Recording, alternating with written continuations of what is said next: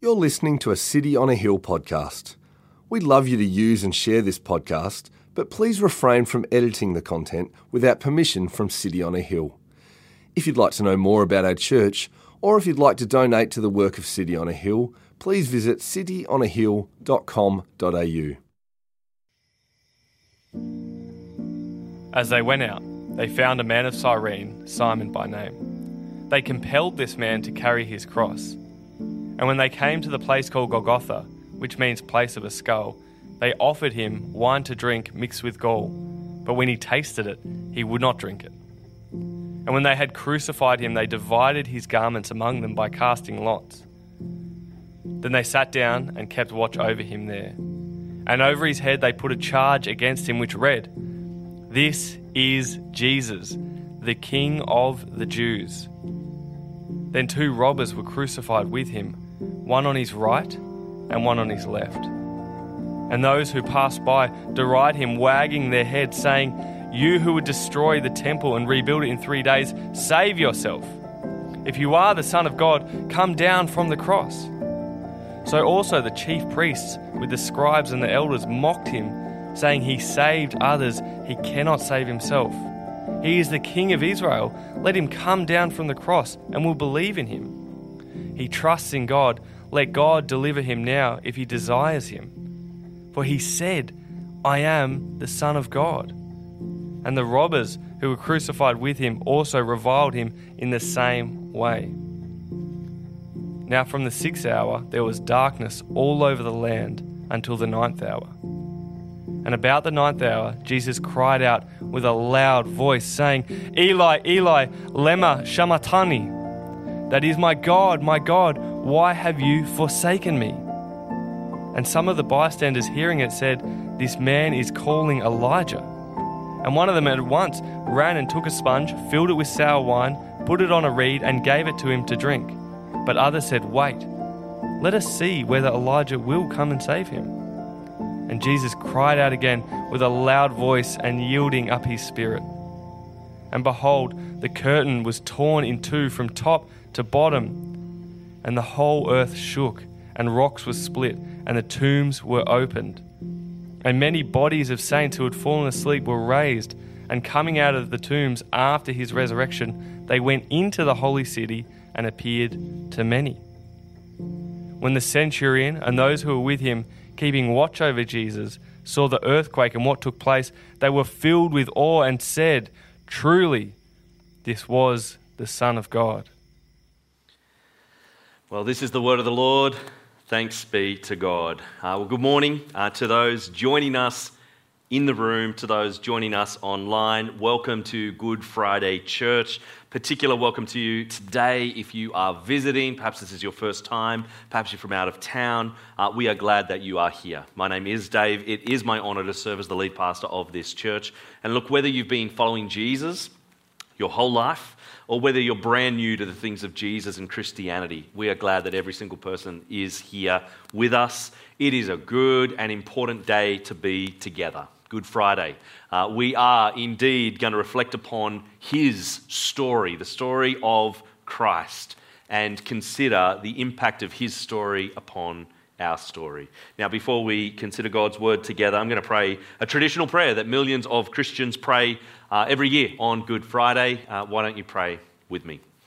Almighty Father, look graciously upon this, your family, for which our Lord Jesus Christ was willing to be betrayed and given up into the hands of wicked men and to suffer death upon the cross, who now lives and reigns with you and the Holy Spirit, one God forever and ever.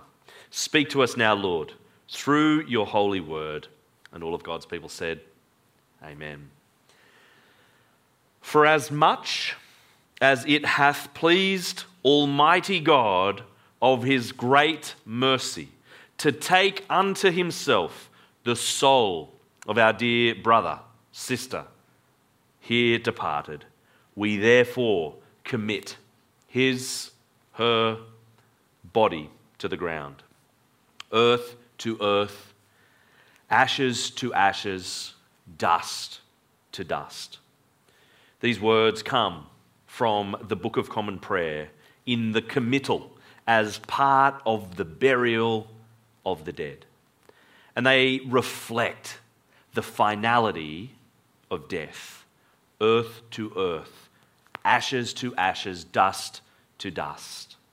Earth, ashes, and dust. This picture of death comes from the Bible.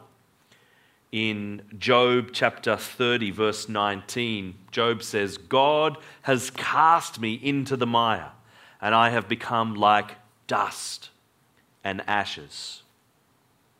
The teacher in Ecclesiastes chapter 3, verse 20 says, All go to one place, all are from the dust, and to dust all return. I still remember the first time I heard earth to earth, ashes to ashes, dust to dust. It was my grandfather's funeral. I was only 10 years of age, and I struggled to comprehend the finality of death. I hated that my poppy was gone. I hated death. I hated cancer. I wanted to rage against death. But those words rang out earth to earth, ashes to ashes, dust to dust. Poppy was gone. No more watching the footy. No more backyard cricket. No more cuddles. You know, funerals are not supposed to be fun. Death is not natural, it's our enemy. In modern Western culture, we try and gloss over the harsh reality of death. We don't even call it death, it's passing on. You know, perhaps you've heard a request like this one before, you know, dress up in bright colours for the funeral. Auntie Lisa wouldn't want you to be sad. And yet, we should be sad. We should grieve when confronted with death and the finality of a funeral. You see, as we gather, as we gather together today, we ought to gather with grief. Grief over our sin that sent Jesus to the cross. Grief over the death of an innocent man, the best man grief as we are confronted with the reality of death. Here at City on a Hill, week by week, we celebrate the work of Christ. Week by week, you will hear us boldly proclaim Jesus' death and Jesus' resurrection. You know, maybe you're new with us today, and perhaps this is a new message to you, or perhaps you've heard this message many, many times. Uh, if you are new, we're, we're, glad that you're here. And uh, I, I guess for all of us, whether we regularly reflect upon the death and resurrection of Jesus or whether this is a less frequent and even a new idea, and before we can celebrate, because there is something to celebrate in the death of Jesus, it is right that we enter into the grief of this day. If you have a Bible, uh, keep it out, keep it open, and turn with me to John's Gospel, to John chapter 19. If you don't own a Bible, we would love to gift you with one. So please see our team after the service. Uh, we'd love to put a Bible in your hands and encourage you to read it. But the Gospel of John uh, is written by one of Jesus' closest friends, one of his closest disciples, John the Apostle. And John the Apostle, in the Gospel according to John, teaches us that Jesus, though he is fully man, he is more than a man. He is fully God. He is the great God man. You know, John describes the birth of Jesus as the Word of God becoming flesh. Isn't that a remarkable thing that the Creator, God, would enter into his creation by taking on flesh and becoming a human? You see, as we meet Jesus, we meet one who entered into our human experience. He was tired, he was sad, he was hungry. He experienced the joys and the sorrows of life. And yet, as we follow his story, he consistently shows the depths of his character. Though he is like us in every way, he is the only one of whom it can be said he was without sin. You know, after spending three relatively intense years living, eating, teaching, laughing, and crying with a group of 12 men, 12 close disciples, by the time we get to John chapter 18, Judas has betrayed Jesus. Peter has denied Jesus, and it seems that the rest of the disciples are nowhere to be seen in Jesus' hour of need. It is grievous that Jesus was betrayed, denied, falsely accused, beaten, and then unjustly sentenced to death. Let's pick up the story from John chapter 19, beginning at verse 23. John chapter 19, beginning at verse 23. It says this When the soldiers had crucified Jesus, they took his garments and divided them into four parts, one part for each soldier, also his tunic. But the tunic was seamless, woven in one piece from top to bottom, so they said to one another, Let us not tear it, but cast lots for it to see whose it shall be. Then John says this was to fulfill the scripture which says, They divided my garments among them, for my clothing they cast lots. So the soldiers did these things. You know, crucifixion was reserved for the lowest of the low, a barbaric, bloody, and cruel form of death. And the soldiers only add to the humiliation of this event. They gamble for his clothing. This is a moment of great mockery, of great ridicule. And it is right that as we reflect upon these events as they unfold, as we read them in the Gospel of John, that we, we reflect with sobriety on the horror of that day. It is a moment of grief. It is a moment of dust and ashes. You know, ashes were a symbol in the Bible of grief. A person who was in mourning would mark themselves with ashes.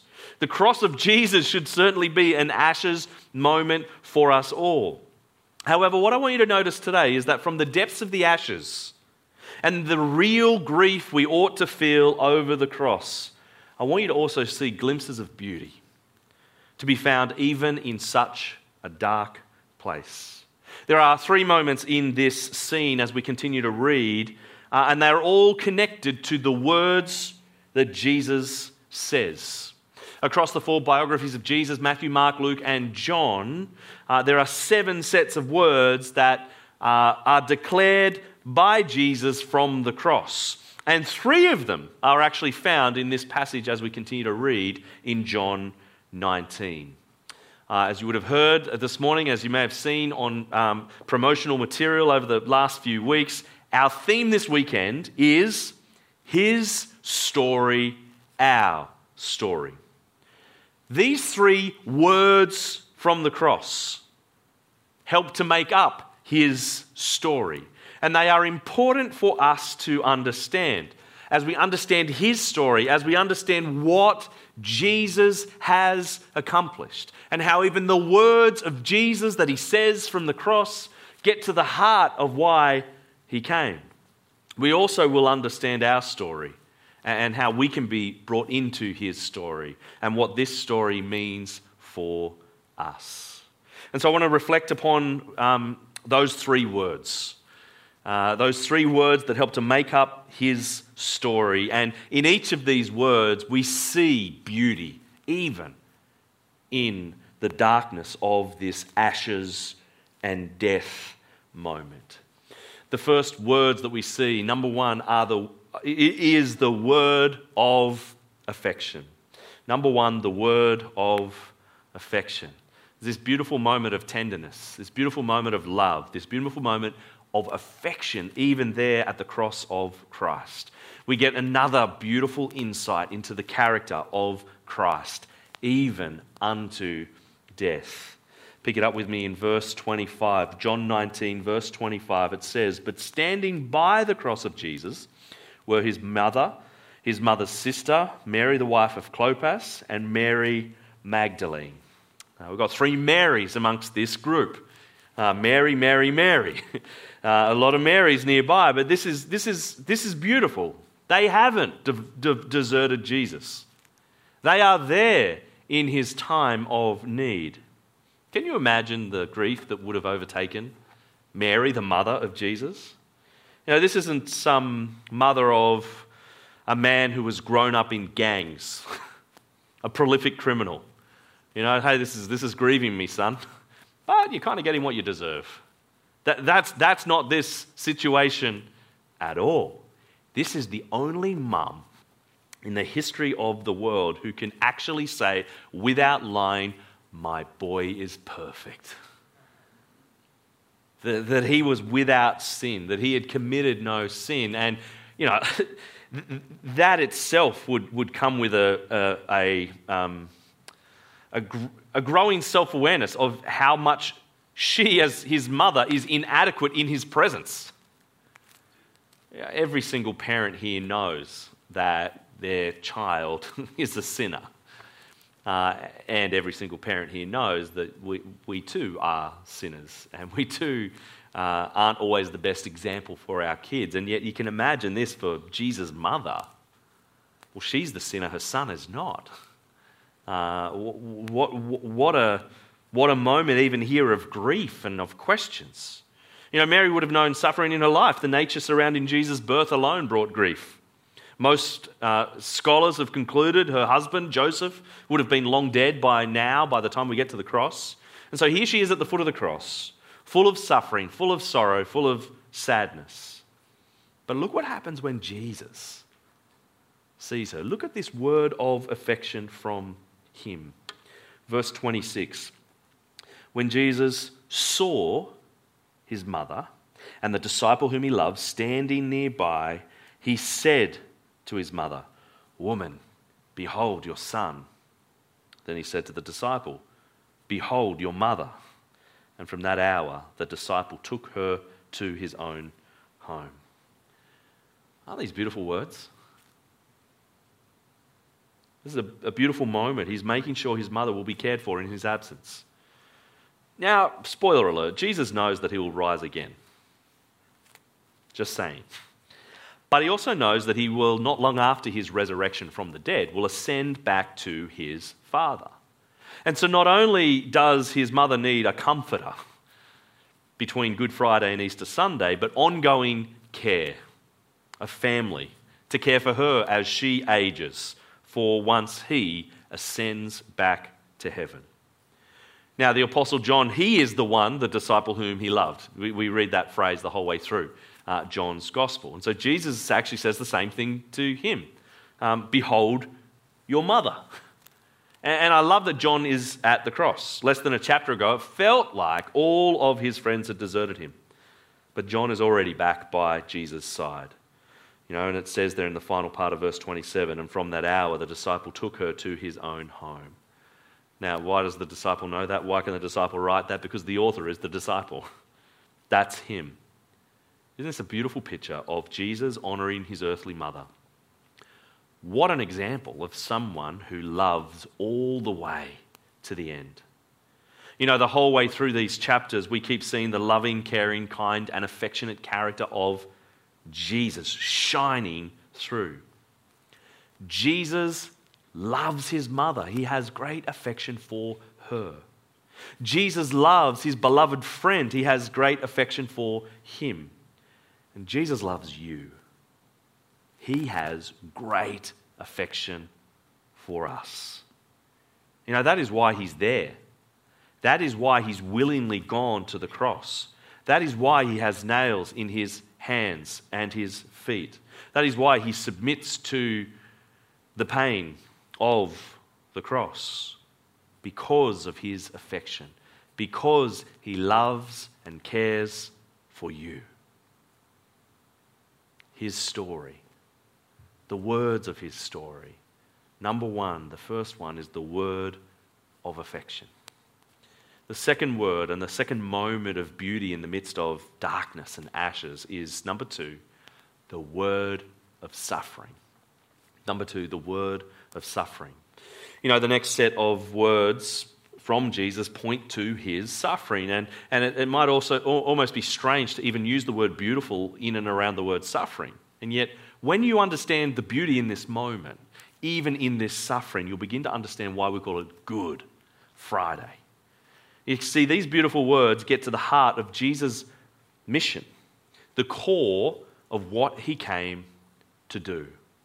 John chapter 19, verse 28, look at it with me. It says, After this, Jesus, knowing that all was now finished, said, To fulfill the scriptures, I thirst. This is a cry that shows again Jesus' humanity. A man whipped, bleeding, hanging on a cross, dehydrating. Jesus is again identifying himself with our humanity. Jesus is human. Jesus is suffering the agony of crucifixion. But there's much more going on here than Jesus just wanting a drink because he's thirsty and dehydrating.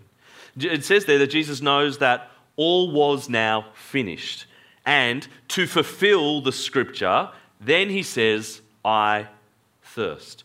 So dedicated is he to completing his mission, he knows the scriptures that he is fulfilling along the way.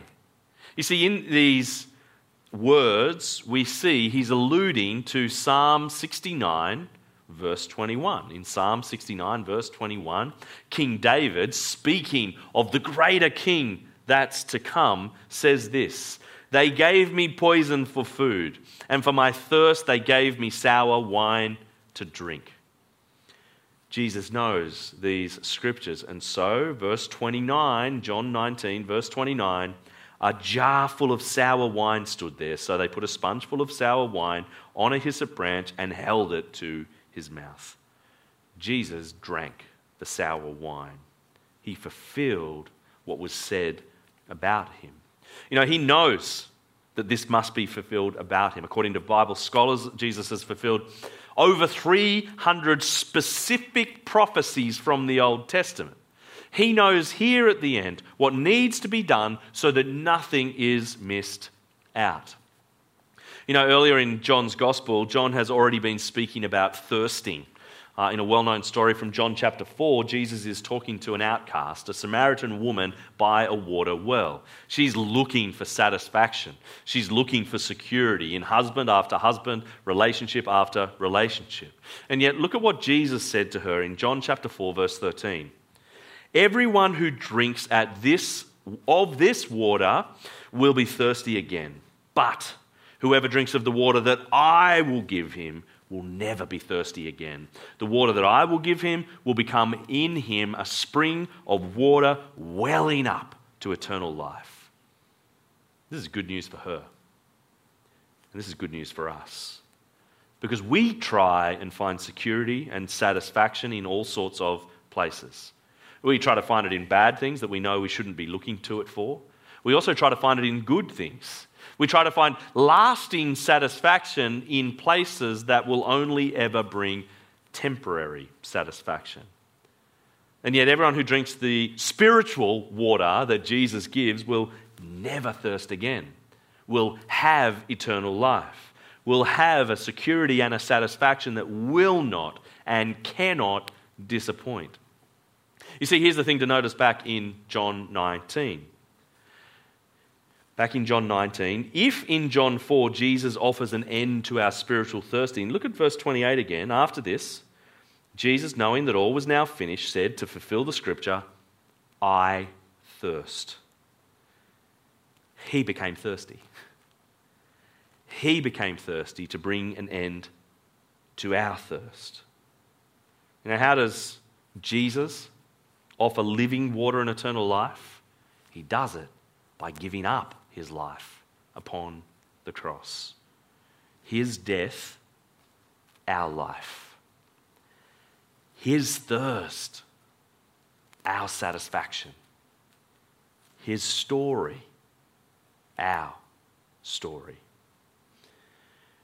You know, perhaps you join us today and you are looking, you are searching, you are longing for satisfaction. And perhaps in your longing, in your searching for satisfaction, it keeps coming up short. It keeps bringing about disappointment.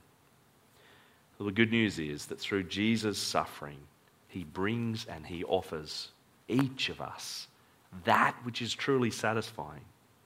You know, that's why we call this suffering, uh, sorry, that's why this suffering can be called beautiful. That's why this, this word of suffering is good. That is why uh, Good Friday is Good Friday. Because Jesus went to the cross, because Jesus spent himself on our behalf because of his death for our life. You see, this is his mission. This is why he came to suffer on the cross for you and for me.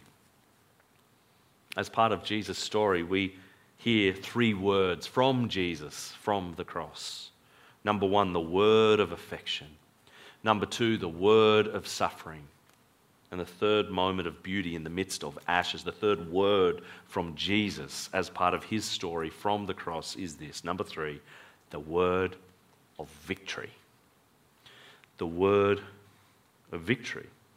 That's the final word of his story that we'll consider today, and the final words of Jesus recorded by John in his gospel. Pick it up with me in John chapter 19, verse 30. It says, When Jesus had finished the sour wine, he said, It is finished. And he bowed his head and gave up his spirit. What could Jesus mean by these words? It is finished. I've had enough. It is finished. I can't go on any longer. It is finished. The pain is just too much. Is this a cry of defeat? Is this a cry of despair, of resignation? Is this a man who has lost his chance to save his own life? No, this is not the sense at all. Now, uh, the root Greek word uh, behind it is finished there in verse 30 is actually used three times in this paragraph. The, the word is tetelestai. Uh, we can see it there in verse 28 where it says was now finished. We can see it in verse 28 where it says to fulfill. And we can see it there in verse 30 where it says it is finished. You see, this is no cry of defeat or regret. This is actually a cry of victory. These words remarkably point to Jesus' victory. And this is beautiful. It meant that what the Old Testament anticipated, Jesus was fulfilling. He cries out, It is finished, because he knows that his mission is now complete, fulfilled, and accomplished. Now, that might sound crazy because execution on a cross doesn't give the appearance of victory, but appearances can be deceptive. You know, this root word tetelestai in the ancient world, uh, it was a word that would be written on a bill after an account had been paid. The, it, it, basically, the bill is dealt with. It is, it's finished. The, the price has been paid, a little bit like a rubber stamp, you know, the ones that say paid. Jesus is paying our bill on our behalf. Uh, one time a few years ago, when our family were visiting Melbourne, uh, my wife Rowena uh, went out for dinner with some friends, and so I took our three kids uh, by myself to a restaurant that we loved and we'd been to many times before with this delicious big pizza and a big ta- tower of gelato. We used to go there all the time. It was glorious. We'd eat too much, we'd get messy, we'd have a ball. Now, at the end of eating too much and getting gelato everywhere, I went to pay the bill. And the waiter actually said, It's already been paid. I'm like, Oh, sorry, uh, table, table four over there. No, no, sir, it's already been paid. But by who? And he just said, I don't know. There was a blonde lady who walked past. She pointed inside at your table and said she'd like to pay our bill. Now, my wife is a blonde lady, and I spoke to her, and it wasn't her. She was nowhere near the suburb. She is not the one that bought her our meal. Now, I'm not sure who the person was, but my assumption is she looked in and thought, gee, that single dad is having a hard time with those three kids. what can I do to help him? well, I'm not going in there. Let me pay from a distance. You know, regardless of who she was or what motivated her, I did nothing to settle my bill in that restaurant on that night. Someone settled it on my behalf. At the cross, Jesus is settling our bill on our behalf. What is the debt that Jesus is paying? It's ours. It's something we owe. It's far more costly than pizza and gelato. It's something far more serious. Jesus paid the debt he did not owe because we owed a debt we could not pay. Jesus paid the debt he did not owe because we owed a debt we could not pay. It is finished. He's paid it in full. Jesus, therefore, has victory.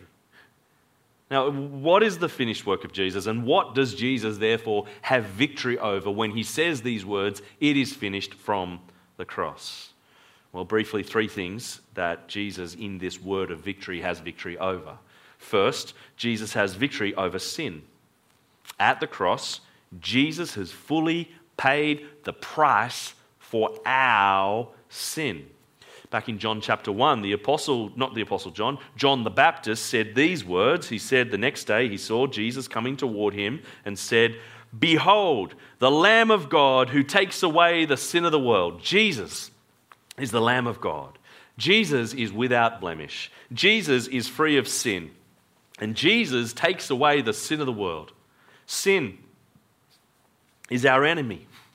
And yet, the reality is, sin may be our enemy, but sin lives within each of us. And each of us are guilty of sin, of breaking God's rules, of making up our own rules as if we are God. We're all guilty of sin. And yet, Jesus, He is not. He is the righteous dying for the unrighteous, the innocent dying for the guilty, the sinless dying for sinners. It is finished. Well, He has paid in full the price for our sin as far as the east is from the west. He's taken our sin away, He's taken it upon Himself. And so He has, at the cross, victory over sin. And all who trust in Him likewise have victory over sin. Jesus has victory over sin. Second, Jesus has victory over Satan. Satan uh, is not taken particularly seriously in our part of the world, uh, and yet he's real. Yes, there's a danger of making too much of him, but there's also a danger in suggesting that there are no forces of evil and darkness in this world. And yet, Scripture teaches us that Satan is real, that he is our enemy. In John chapter 12, uh, Jesus sets his face toward Jerusalem. He begins his journey to his death. But notice what Jesus says about Satan. Have a look at it in John 12, verse 31. It says, Now is the ruler of this world Oh, sorry, now is the time, sorry, now is the judgment of this world. Now will the ruler of this world be cast out. He's talking about Satan. And I, when I am lifted up from the earth, will draw all people to myself. He said this to show by what kind of death he was going to die. In a passage that is all about Jesus going to the cross, we see that one of the things that the cross will achieve is the defeat of Satan.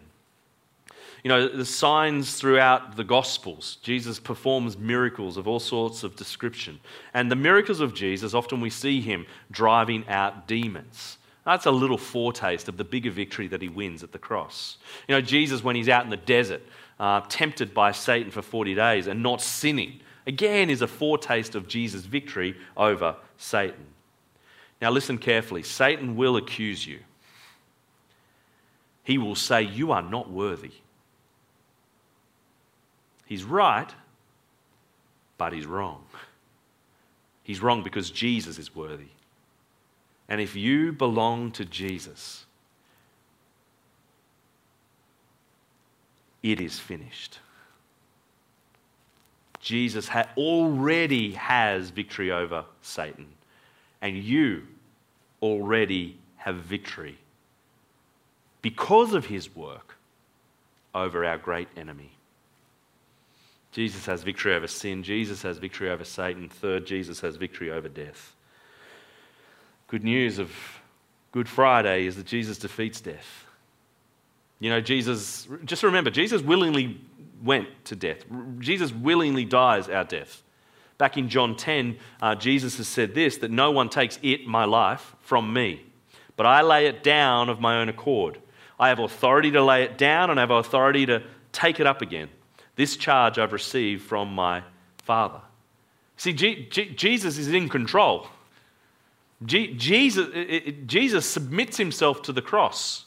He didn't have to, but he chose to. He laid down his life at the right time when he was ready. You know, back to John 19, verse 30, it said, when Jesus had received the sour wine, he said, It is finished. and he bowed his head and gave up his spirit. It's almost like Jesus has got the calculator there. He's kind of done all the calculations. Has everything happened that needed to happen? Yeah, it's finished. I'm ready to say the words, it is finished. Paid in full. He bowed his head. He gave up his spirit. Remember, Pilate and those that crucified him were shocked how quickly he died in the end. That's because Jesus bowed his head and gave up his spirit. Jesus died when Jesus was ready to die, having already dealt with sin, with Satan, and with death. It is finished at the cross. You know, Jesus didn't need to go to hell between Friday and Sunday because he's already taken the penalty of hell at the cross. He's already defeated death. That's why he says, It is finished. You know, on Resurrection Sunday, we see this to be true. What he had already achieved at the cross spiritually is seen physically in his resurrection on Easter Sunday. Look at these stunning words regarding his victory from 1 Corinthians 15, verse 54. When the perishable puts on the imperishable and the mortal puts on immortality, then shall come to pass the saying that is written Death is swallowed up in victory. Oh, death, where is your victory? Oh, death, where is your sting? The sting of death is sin, and the power of sin is the law. But thanks be to God who gives us the victory through our Lord Jesus Christ. In Jesus, we have victory over death. Jesus paid the debt he did not owe because we owed a debt we could not pay. Now, we've heard today that from the ashes of our sin and the ashes and the dust of Jesus' death, I hope and trust that this morning you've heard three powerful words that are part of Jesus' story. Beautiful words of affection. Jesus loves you. Beautiful words of suffering. Jesus died for you. And beautiful words of victory. Jesus wins for you. You know, we began with the words from the Book of Common Prayer, burial service. Let me let me read uh, a, a, broader section, the second half of that paragraph. I'll read the first half just to remind you of what it said, and then we'll keep reading. Uh, For as much as it hath pleased God, uh, Almighty God, of his great mercy to take unto himself the soul of our dear sister here departed, we therefore commit her body to the ground, earth to earth, ashes to ashes, dust to dust. Here's the new bit. In sure and certain hope of the resurrection to eternal life through our Lord Jesus Christ who shall change our vile body, that it may be like unto his glorious body, according to the might working whereby he is able to subdue all things to himself. You can have a sure and certain hope in the face of death because of the death of Jesus, because of the resurrection of Jesus.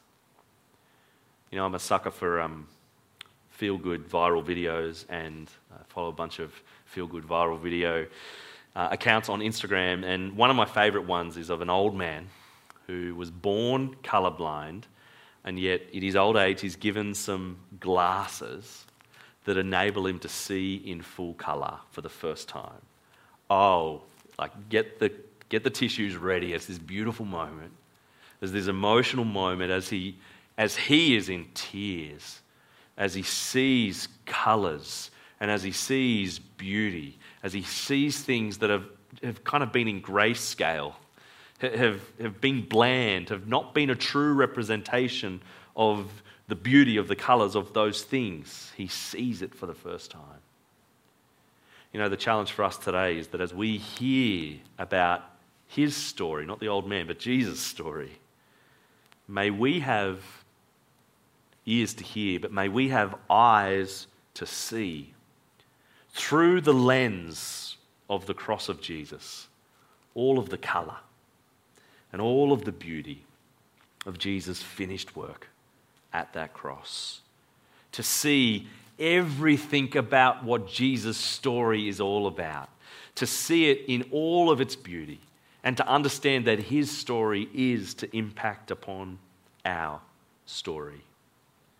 You know, for those of us here today uh, who are trusting in Jesus, and perhaps you've been a follower of Jesus for a long time, I hope that as you've gathered on Good Friday, uh, as you've heard truths that you've heard before and believed before, I hope your heart is stirred. I hope your affections are aroused. I hope you can see the beauty of what Christ has done on your behalf. And I hope you continue to walk in gratitude. You know, sometimes in the Christian life, I think we're tempted to think that we need to keep coming up with new things. Uh, we need to be creative. We need to be clever. We need to kind of, we need something new to entertain us. But Christianity is not about new things at all.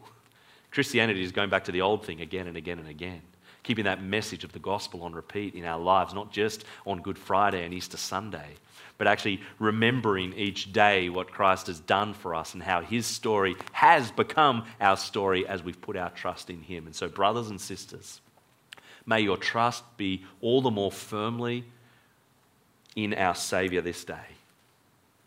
But look, it might well be that today you find yourself and you're not a follower of Jesus. Again, you might be really new to investigating Jesus, or you've been around this stuff for a long time and it's never really become yours. You've never really put your trust in Jesus.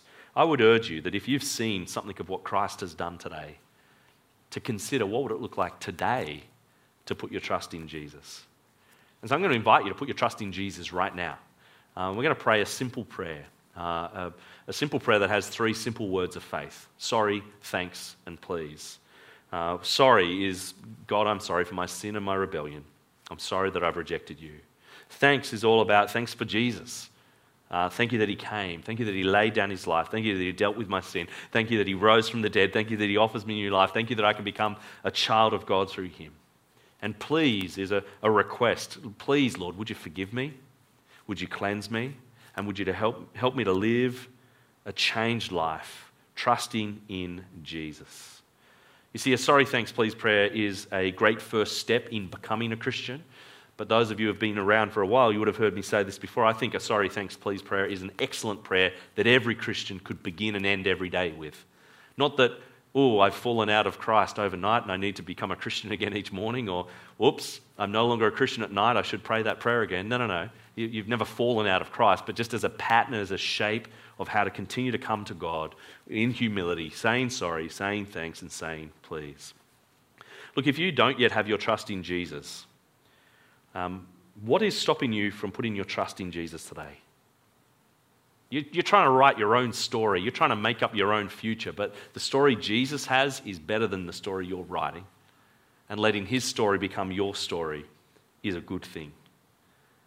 What could possibly stop you from putting your trust in him today? Look, it might even be that, uh, you know, maybe you describe yourself, you don't identify as a Christian, or, or maybe you kind of loosely do, and Christianity has been part of your heritage, but you know that it really doesn't impact every part of your life. And it might even be today that you're encouraged and urged to consider what does it look like to have Jesus at the center of my life? What does it look like to come back to Christ? What does it look like to really take hold of his story and let his story be lived out in your story? Look, I want to urge you today, whether you want to become a Christian for the first time or whether you need to come back to the Lord, do it today. You know, perhaps you've still got questions. That's okay, so do I. But you've heard enough, you've understood enough. You're ready to believe in Jesus. Respond to the call of Jesus today. Jesus loves you. Jesus died for you. Jesus has turned aside your judgment and taken it upon himself. So believe in him. Entrust yourself to him. I'm going to pray this sorry, thanks, please prayer. Uh, and I'm going to invite you to pray along out loud. I'll leave a little gap after each phrase. Uh, if you're going to pray this prayer for the very first time, um, there's going to be a whole bunch of other people around you also praying this prayer uh, who are Christians already. You're not a Christian. You're not praying this to become a Christian. You're praying this because it's a good prayer uh, and a good shape of a prayer to pray. But repeat out loud after me, uh, whether you're a Christian or want to become a Christian. Uh, let's bow our heads, close our eyes, let's pray together. Dear God, I am sorry for my sin. I am sorry for rejecting you. I don't deserve your love. Thanks for sending Jesus to die on the cross. In my place and for my sin, so I may be forgiven. Thanks that he rose from the dead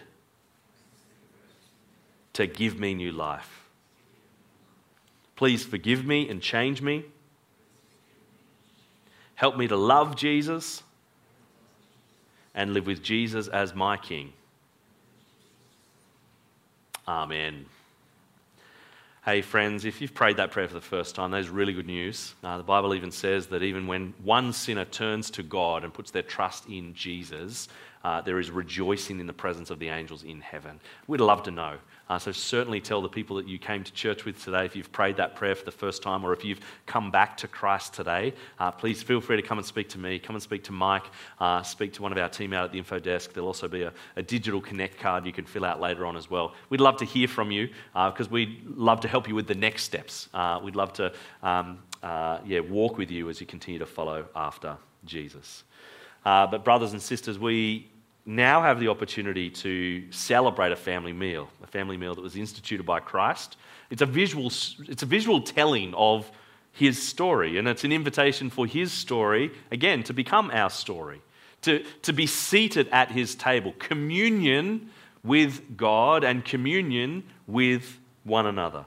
Uh, if you didn't receive uh, juice and bread on your way in, please raise your hand, keep it up, uh, and one of our team will come around uh, and give you a package. But you'd remember that on the night before he died, Jesus took bread, and when he had given thanks, he broke it, and then he gave it to his disciples, saying, Take and eat. This is my body, which is given for you. Do this in remembrance of me. And then after the meal, he took the cup, and again giving thanks, he gave it to his disciples, saying, Drink from this, all of you. This is my blood of the covenant, which is shed for you and for many for the forgiveness of sins. Do this as often as you drink it in remembrance of me. And so, as we eat this meal, we are reminded of Jesus' story, his body and blood given for us at the cross. But it's right and appropriate that as we come to the table, that we are real with our sin. We've already prayed a, a short prayer of confession at the end of the talk. We're going to pray another one uh, and another opportunity out loud corporately um, to come before God uh, in humility. So, brothers and sisters, let's pray this prayer of confession together. Merciful Father, we have strayed from your ways like lost sheep. We have followed too much the schemes and desires of our own hearts and have broken your holy laws. We have left undone what we ought to have done and we have done what we ought not to have done. Yet, good Lord, have mercy on us. Restore those who repent, according to the promises declared to us through your Son, Jesus Christ. Grant, merciful Father, for his sake, that from now on we may live godly and obedient lives to the glory of your holy name. Amen. The good news is when we pray a prayer of confession like that, we're not left wondering what God thinks. Not only have we heard word after word of gospel assurance, even in our passage from John 19 today, uh, but elsewhere in Scripture, John writes, 1 John chapter 1, verse 9, if we confess our sins, he is faithful and just to forgive us our sins and to cleanse us from all unrighteousness couple of verses later, he says, He, Jesus, is the propitiation. Propitiation is one who turns aside wrath. Jesus is the one who turns aside wrath for our sins, and not for ours only, but also for the sins of the whole world. Brothers and sisters, I want to invite you to participate in this meal if you're a follower of Jesus. Uh, if you don't normally come to this church, but you're regularly part of a different church and you're a follower of Jesus, you are welcome to come to the table.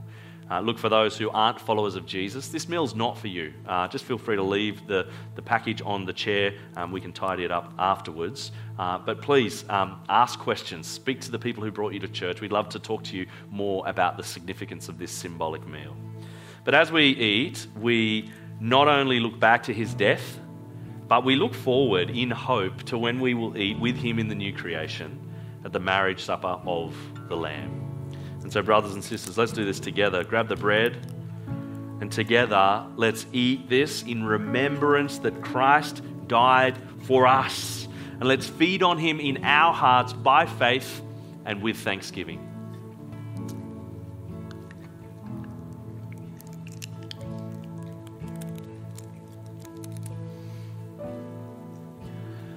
Brothers and sisters, let's drink this in remembrance that Christ's blood was shed for us and be thankful.